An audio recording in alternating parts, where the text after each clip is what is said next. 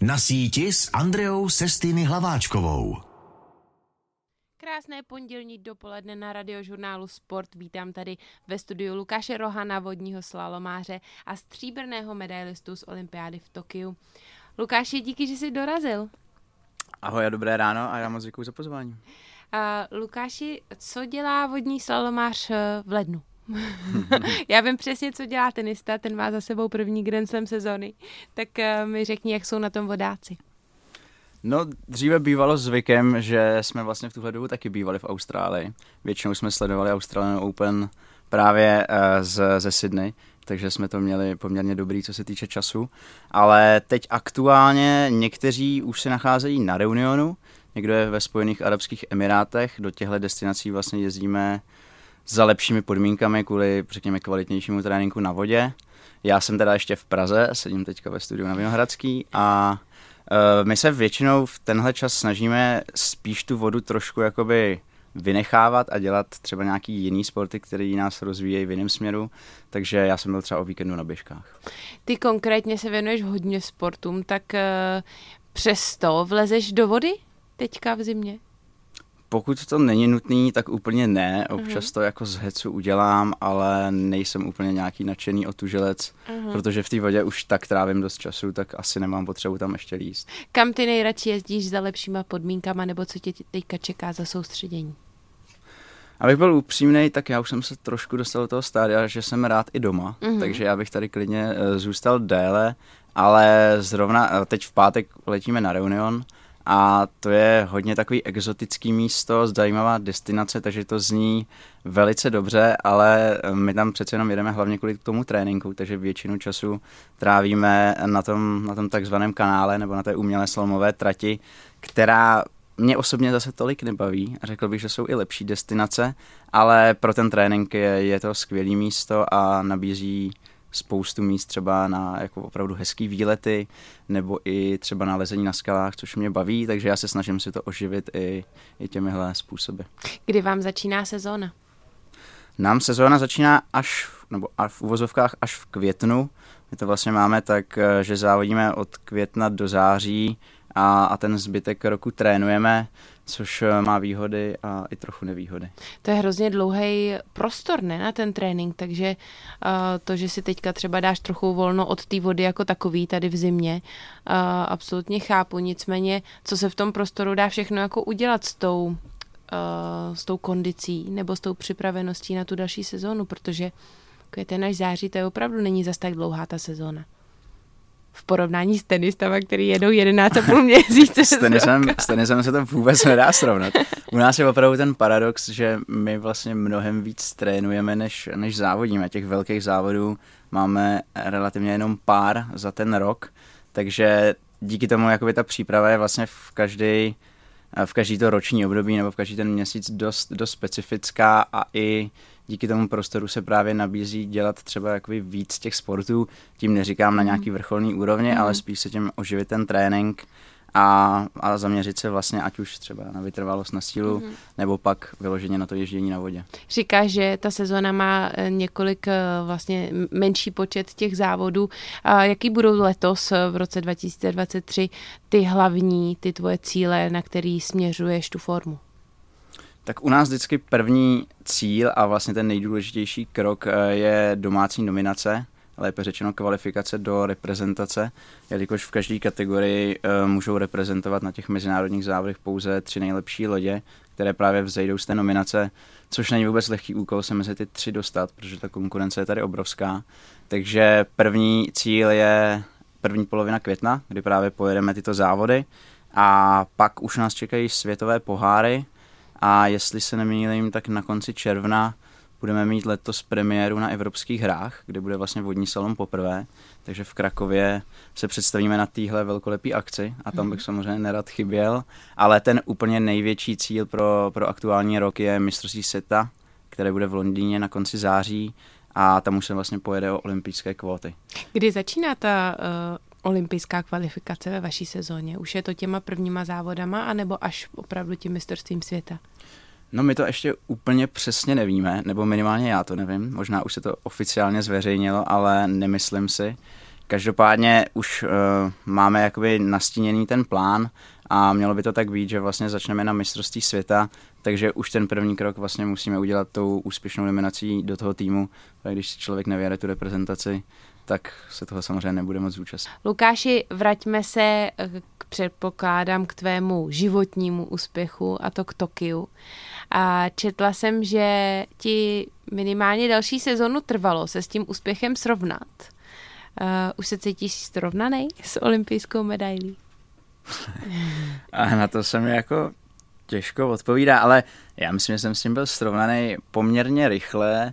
Spíš bylo těžké se dokázat přizpůsobit té nové role, roli a já jako nejsem úplně člověk, který by nějak podléhal jako cizím očekáváním, protože spíš sám na sebe mám ty nejvyšší očekávání a ty se mi vlastně loni jakoby nepodařilo úplně naplňovat. A myslím si, že ten problém byl spíš uh, jako v hlavě, než že bych na to neměl. Mm-hmm. Ale myslím si, že jo, že s tím jako jsem srovnaný a Nijak mě to rozhodně netíží, naopak.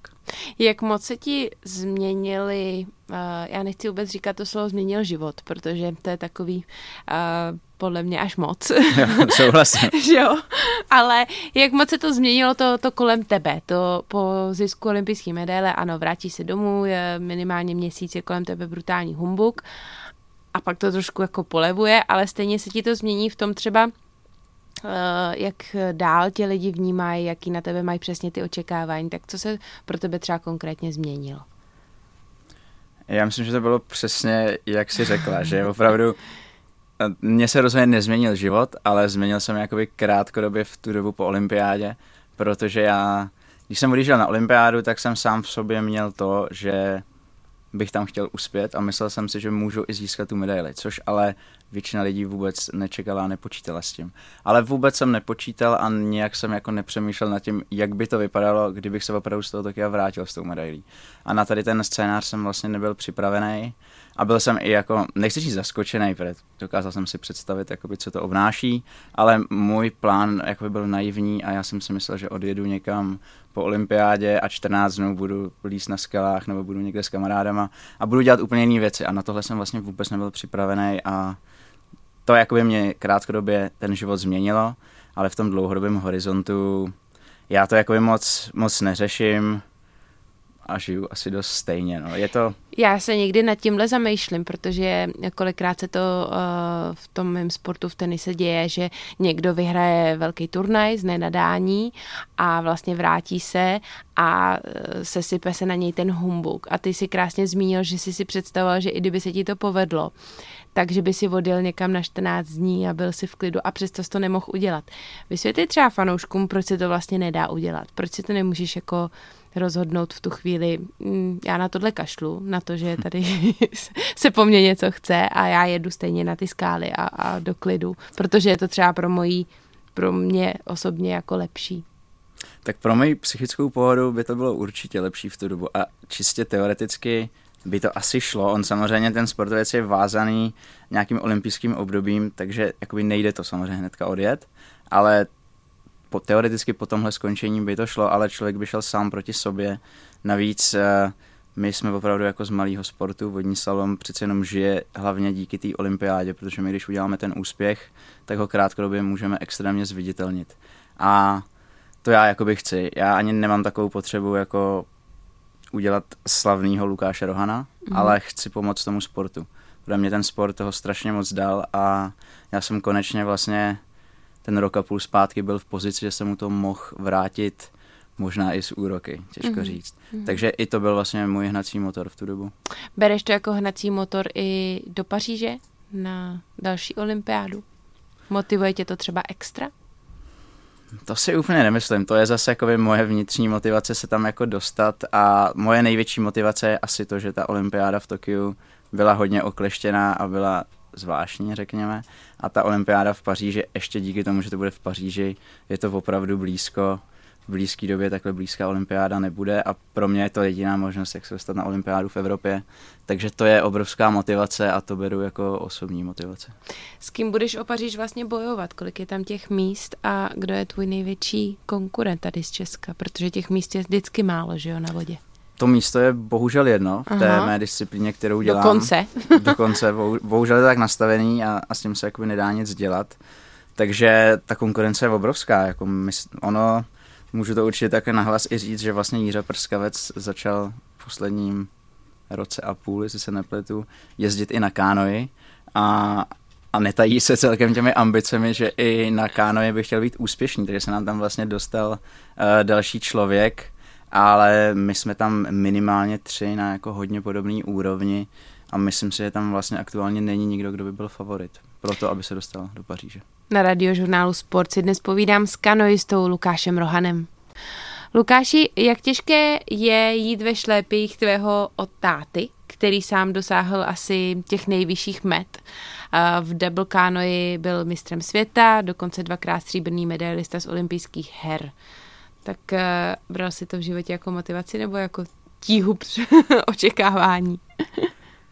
Já myslím, že ani jedno, že jsem se jako od začátku vlastně vydal celkem jinou cestou, takže jsem nikdy úplně to nebral tak, že bych se s ním měl srovnávat, ale jako samozřejmě člověka to nikdy napadne, to jo, ale já jsem vždycky akorát neměl rád, když jsem byl mladší, že třeba na závodech, když jsme měli občas nějaký komentář, tak se vlastně mluvilo pouze o tátovi a ne o mně. Tak to, to jediný mi vadilo a to jako do dneška si pamatuju. Ale jinak eh, spíš jsem na něj byl vlastně jako by pyšnej a, a jsem rád, že se mi povedlo jakoby prodloužit tady tu naší stříbrnou sérii, takže spíš jsem to bral jako hezkou motivaci. Tvá maminka jezdila na kajaku, tak kdo tě k vodě přivedl jako první? Na to odpovědět nedokážu, protože já jsem vlastně u vody vyrost v Troji nebo v Loděnici. V Troji jsem trávil opravdu svý dětství a jezdil jsem i díky tomu, že vlastně táta byl uh, trenérem nebo i funkcionářem, tak jsem jezdil na ty závody a většinu svých kamarádů jsem měl u té vody, takže já jsem tam vlastně jakoby chtěl trávit ten čas a i když mě úplně nelákalo na té vodě jezdit, tak mě bavilo u té vody být. Táta kanoje, máma kajak, tak uh, proč vlastně ne kajak? Já jsem na kajaku začínal, Aha. ale ona je to i přirozená cesta a má to tak téměř každý, že vlastně ty základy se naučí na kajaku, protože je to na jednu stranu jednodušší, ale určitě se tam člověk vlastně naučí s nás a rychleji. Takže já jsem do 14 jezdil na kajaku a až poté jsem se vlastně přesunul uh, na tu kánoji a asi ten jeden z důvodů bylo to, že mi to zase tolik nešlo na tom kajaku a nebyl jsem tak úspěšný a vlastně už v tu, v tu dobu jsme jezdili na double canoe, kde, kde to bylo lepší a bylo to asi i snažší, takže i kvůli tomu jsem vlastně pak začal jezdit později na té single canoe. Jak složitý je vlastně poslouchat toho svého tátu, protože ty jsi s ním aktuálně uh, ukončil uh, spolupráci jako s trenérem po čtyřech letech spolupráce a předtím určitě tě trénoval jako mladýho kluka, že jo, předpokládám. Tak uh, jak těžký je vnímat toho tátu jako trenéra? No on mě právě paradoxně nikdy úplně netrénoval, Mhm. mm-hmm. spíš vlastně ty začátky uh, jsem byl pod vedením, nebo spíš uh, se mnou na vodu chodila máma, nebo jsem i chodil vlastně s, uh, řekněme třeba kamarády rodičů, nebo i s trenéry u nás v oddíle. Táta za první na to neměl moc čas a ani bych řekl, že na to neměl jako nervy, takže když se to občas stalo, tak pro ani jednoho z nás to nebyl úplně dobrý zážitek a i myslím díky tomu jsme nikdy jako neprahli potom, abychom spolu trénovali a tím, že vlastně táta vždycky trénoval skupinu řekněme starších a zkušenějších závodníků, než jsem byl já, tak ta cesta k němu nikdy jakoby pro mě nevedla. Až pak v roce 2018 vzhledem k různým okolnostem jsme se domluvili, že to zkusíme, bylo to eh, z mojí iniciativy a loni, vlastně loni na podzim už přišel ten čas, kdy jsem potřeboval zase udělat krok jinam. Teď si u svého bývalého trenéra Pavla Kubričána. A jaký největší vlastně důvod bylo ta, pro tu změnu? Byl to třeba stereotyp, z kterého jsi se potřeboval dostat? částečně stereotyp, ale nám, nám to rodinný prostředí jako úplně nesedí a já myslím, že někdo to zvládne, ale pro nás, pro nás to není, protože jsme se nedokázali odprostit od toho vztahu uh, otec a syn a občas to dělalo neplechu a potřeboval jsem změnu i v nějaké komunikaci a vlastně s Pavlem jsem trénoval od svých 14 do 19, takže on se mnou prošel tou pubertou, která nebyla jednoduchá, to můžu říct. A zažili jsme si z toho spolu opravdu hodně, ale tím, že už jsme jako oba o nějaký roky dál, tak si z toho spíš jako děláme srandu a, a fungujeme spolu jako kamarádi a to já jsem zase potřeboval do toho, toho z toho vlastně vrátit. Ty i tak teda působíš, eh, že to máš v hlavě hrozně srovnaný a, a údajně jsi známý tím, že jsi sám k sobě dost eh, kritický. Je vůbec ještě potřeba potom nějaký ty kritiky zvenčí, anebo je právě třeba ten uh, trenér v uvozovkách větší kámoš uh, lepším vlastně parťákem do toho tréninku? Pokud ty tak... sám už tu kritiku tam máš.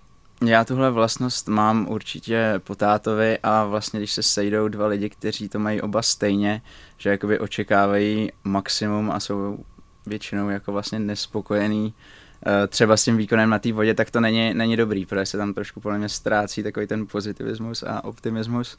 Takže i, i třeba to je pro mě jakoby trochu změna, já nevím, jestli říct k lepšímu, ale k, k zábavnějšímu pojetí. Mm-hmm. A jo, já jakoby nevnímám nějakou, takhle, on na mě není ani úplně tlak zvenčí. Zase jsem u toho, že ten vodní slalom je celkem malý sport a máme tam zase jako jiný, od kterých se opravdu očekávají ty nejvyšší úspěchy, což byla i moje obrovská výhoda v Tokiu, ale já sám od sebe očekávám hodně, takže nepotřebuji vnímat ještě nějak to okolí. Ve studiu mám vodního slalomáře, stříbrného olympijského medailistu Lukáše Rohana.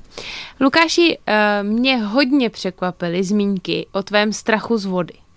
A vysvětli mi prosím tě, co si po tím mám představit u někoho, kdo vyrostl u vody a na vodě se proslavil. Ono to bylo hodně probíraný téma po olympiádě, protože je to takový lákavý a já už jsem o tom fakt jako řekl hodně a já nerad se opakuju, ale přemýšlím teda, jak to pojmout. No, ono jako mít strach z vody zní zvláštně, ale já jsem vždycky měl strach jako z divoký vody, což je asi trošku něco jiného. A u mě se to projevovalo tak, že já jsem vlastně na té vodě jako jezdit úplně nechtěl, když jsem byl mladší, právě kvůli tomu strachu, protože ten strach mi nedovoloval se tím bavit a užívat si to. A dělal jsem to spíš kvůli těm ostatním, protože mě vlastně bavilo být s nima na té vodě. Ale ono je to jako normální, on, každý má strach z té z divoké vody a jakoby je potřeba vlastně postupnými kroky to překonat a někomu to trvá rychleji a někomu déle. A já jsem z té druhé skupiny. A není to Mm, u mě to třeba s vodou bylo naopak, kdy jsem vlastně třeba zkoušela surfovat. Na začátku jsem ty strachy vůbec neměla a postupně se zkušenostma mi naopak nabíhaly. Mm-hmm. Naopak jsem zjistila, mě může praštit pádlo, eh, teda ne pádlo, u mě ne pádlo, ale prkno. Teoreticky se taky může Ano, pokud bych pedl surfovala, ale víš, co myslím, jakože Spíš bych čekala, že jako dítě ten strach nemáš a postupně ho získáš až eh, těma zkušenostma. To u tebe bylo naopak? Rozumím ti, no. Já třeba, když jsem začal s lezením, tak jsem taky vlastně, než bych neměl strach, ale až když jsem se naučil nějaký věci, nebo jsem zjistil, co se třeba všechno může stát, tak jsem mi vlastně taky nas, jakoby dostavil ten větší strach. Ale myslím si, že u té vody, tím, že jsem byl opravdu odmala a viděl jsem, než bych viděl nebezpečné situace, to vůbec ne. Ale odmala jsem vlastně jezdil na ty závody, kde se závodilo opravdu na té divoké vodě a pozoroval jsem to a nikdy jsem si úplně nedokázal asi představit, že já budu v té roli, že budu najíždět třeba do toho válce, který mi v tu dobu připadal uh, jak mrakodrap a takovéhle věci. Takže možná tím, že jsem to vlastně jakoby znal a tím neříkám, že jsem tomu rozuměl, ale jsem to znal a viděl, tak asi kvůli tomu jsem ten strach měl odmala a, a bylo jako těžký ho překonat, ale taky se mi to vlastně pak povedlo. Zažil jsi někdy na vodě už třeba jako malý právě nějakou tu jako extrémně, extrémně děsivou situaci? Třeba, že by si se nemohl dostat z eskimáka nebo něco takového? Právě, že jsem nikdy nic takového nezažil. Myslím si, že kdybych tenhle zážitek měl třeba v dětství, takže bych to asi, asi nedělal. Ale nikdy nic takového se nestalo a on ten náš sport možná jako vypadá nebezpečně, ale ve chvíli, kdy jezdíme na těch uh, umělých tratích, kde přesně víme, Eh, kde jak jsou umístěny překážky, jak vypadá to betonové dno, tak tam se jako nemůže v podstatě nic stát. Rozhodně tam nehrozí nic fatálního. Je pro mě hrozně zajímavý poslouchat o strachu od eh, kluka, který eh, přesně vydává se na divokou vodu a už několikrát si dneska zmínil tvůj velký koníček a další sport, kterýmu se věnuješ v rámci nějaký že jo, relaxace a to je lezení. Uh, to je jako pro mě lezení skály, vejška, to, to se rovná strach. Jako. a tam ten strach máš, nemáš?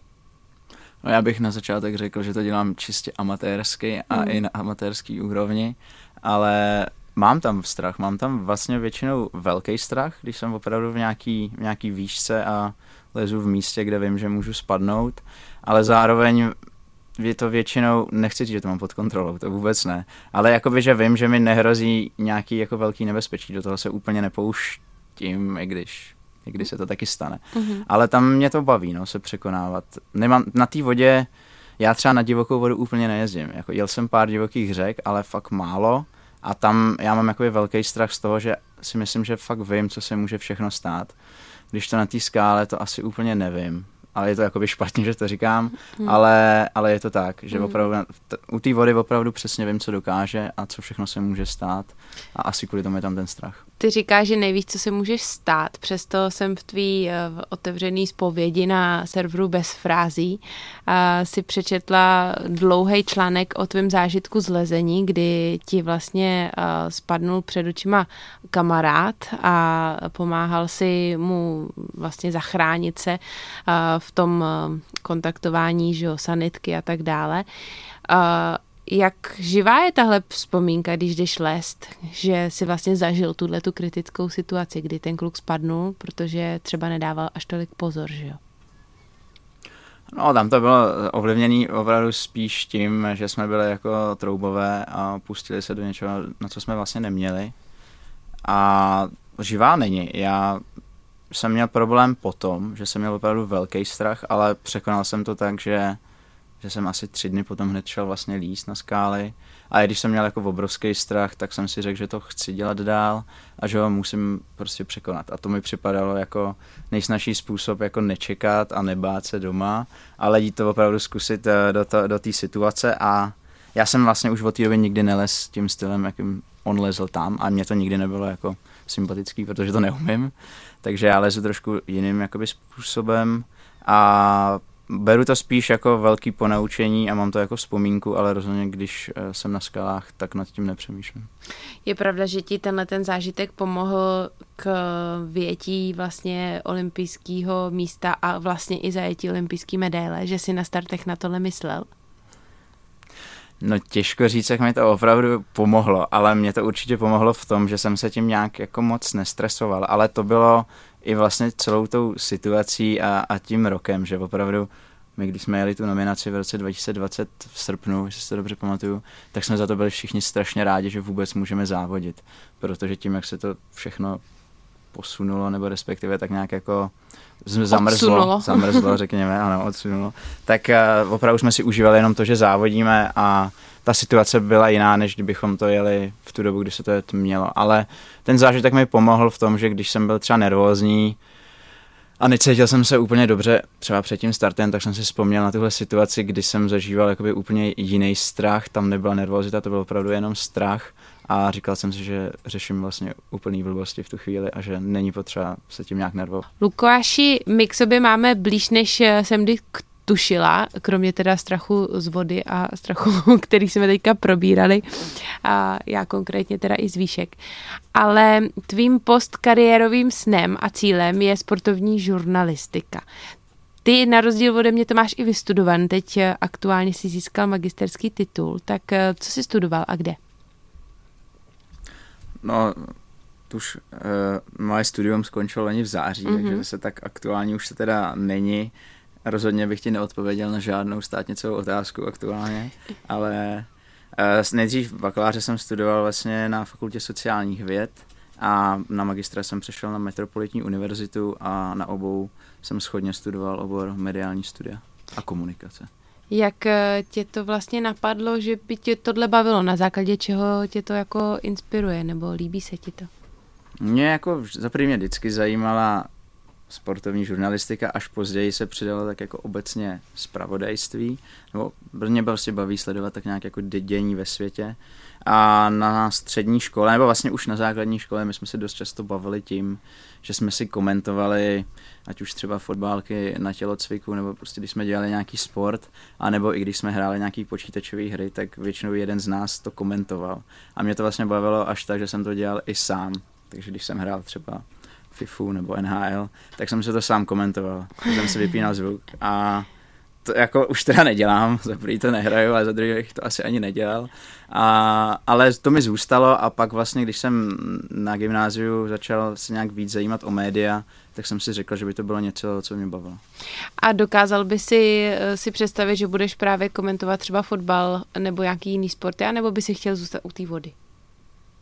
Eh, zůstat u vody bych určitě chtěl a zároveň nechtěl, protože za prvý je to jako hrozně malý rybníček a za druhý bych chtěl zkusit si i něco jiného, takže já bych, jako já už jsem vodní salon komentoval a to mě strašně baví, ale to bych rád třeba dělal, kdyby byla ta příležitost, ale určitě bych si spíš chtěl zkusit uh, úplně jiné věci, ale jakoby těším se na to, že až jednou ukončím tu moji aktivní kariéru, takže se právě dostanu do trošku jiného světa nebo do jiného prostředí. Zvládáš, eh, kromě toho teda, že si zvládnul při sportu dostudovat, a, tak eh, zvládáš uh, u toho i nějakou tu praxi, dostaneš se třeba k mikrofonu nebo píšeš nějaký články, můžou tě vlastně fanoušci už začít vnímat jako třeba budoucího novináře.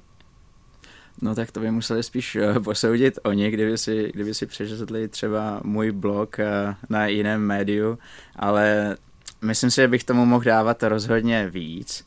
Měl jsem i plán, že ve chvíli, kdy, když skončím školu, tak budu takový aktivnější a úplně se mi to zatím nedaří, takže v tom bych se rád zlepšil. Na druhou stranu já se vždycky snažím dělat jako naplno hlavně jednu věc a teď mám ještě obrovský cíl a motivaci dostat se na olympiádu do Paříže. Takže se snažím věnovat tomu, ale zároveň nedokážu dělat pouze jednu věc, takže občas něco napíšu, anebo když je příležitost, tak jsem dělal i nějaké rozhovory, ale chtěl bych to dělat aktivněji. Zároveň eh, ještě máš funkci v eh, komisi sportovců Českého olympijského výboru. A já jsem se do té pozice teďka taky dostala, ale jsem tam opravdu nováček. Tak eh, co tě na této roli vlastně baví, anebo přibliž eh, vlastně mě i posluchačům, eh, co si pod tím mají představit? No já jsem taky naprostý nováček. Zatím jsem byl pouze na první schůzce, kde jsem se víc ptal, než bych dával nějaké své názory, protože jsem taky o tom vlastně potřeboval zjistit víc, než bych jako do toho nešel s tím, že že nevím, do čeho jdu, ale já jsem do toho šel hlavně kvůli tomu, že mě motivoval David Svoboda nebo Niky Kučerová, že prý bude malý zájem a opak byl pravdou, letos byl uh, enormní zájem. A já jsem, jsem ale pro tebe volila. Já děkuji, já pro tebe taky teda. ale tak možná tam, proto tam jsme. no, je to o té známosti, no, jakože já jsem moc nečekal, že budu zvolený, navíc jsem tam i jako napsal takové CV, kde jsem si z toho trošku bych řekl dělal jako srandu. Ale je mož, možný, že i to třeba zaujalo a já to beru jako, že to bude nějaká nová zkušenost a že zároveň mě třeba olympijský tým jako nabídl nejenom jako obrovskou podporu ve sportu, ale i třeba v tom studiu, takže bych zase chtěl rád eh, jako něco vrátit a naučit se něco nového a beru to tak, že je to super věc právě k tomu sportu, že se i něco dozvím a snad i naučím. Se podíváme se do zákulisí. Přesně tak. Uh, ty jsi už dneska zmiňoval, eh, nebo teďka si zmiňoval, že vlastně chceš hlavně udržet tu koncentraci uh, u vody, u tvého sportu. Tou metou je jasně Paříž uh, olympiáda. A dovedeš si představit, že po olympiádě v Paříži bude ještě motivace pokračovat dál? Jak dlouho vlastně vodák má kariéru? Do kolika let se tak běžně závodí? To si myslím, že, že je hrozně individuální a, a máme různý příklady. Třeba Štěpánka Hligertová to dělala poměrně dlouho, ale takových sportovců vlastně víc. Třeba teď na Slovensku Michal Martikán je stále aktivní a minulý týden jsem ho viděl na vodě v Arabských Emirátech a říkal jsem si, že kdybych v jeho věku dokázal takhle sportovat jako on, tak bych byl opravdu rád.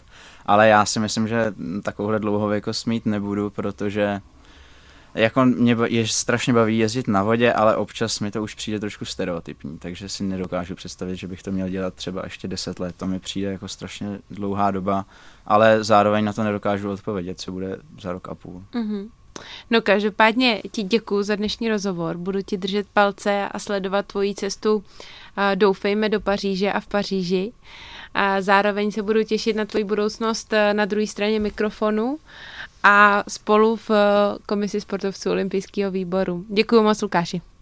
Děkuji moc a těším se na další setkání. Od mikrofonu radiožurnálu Sport se pro dnešek loučí Andrea Sestýny Hlaváčková. Přeji krásný den.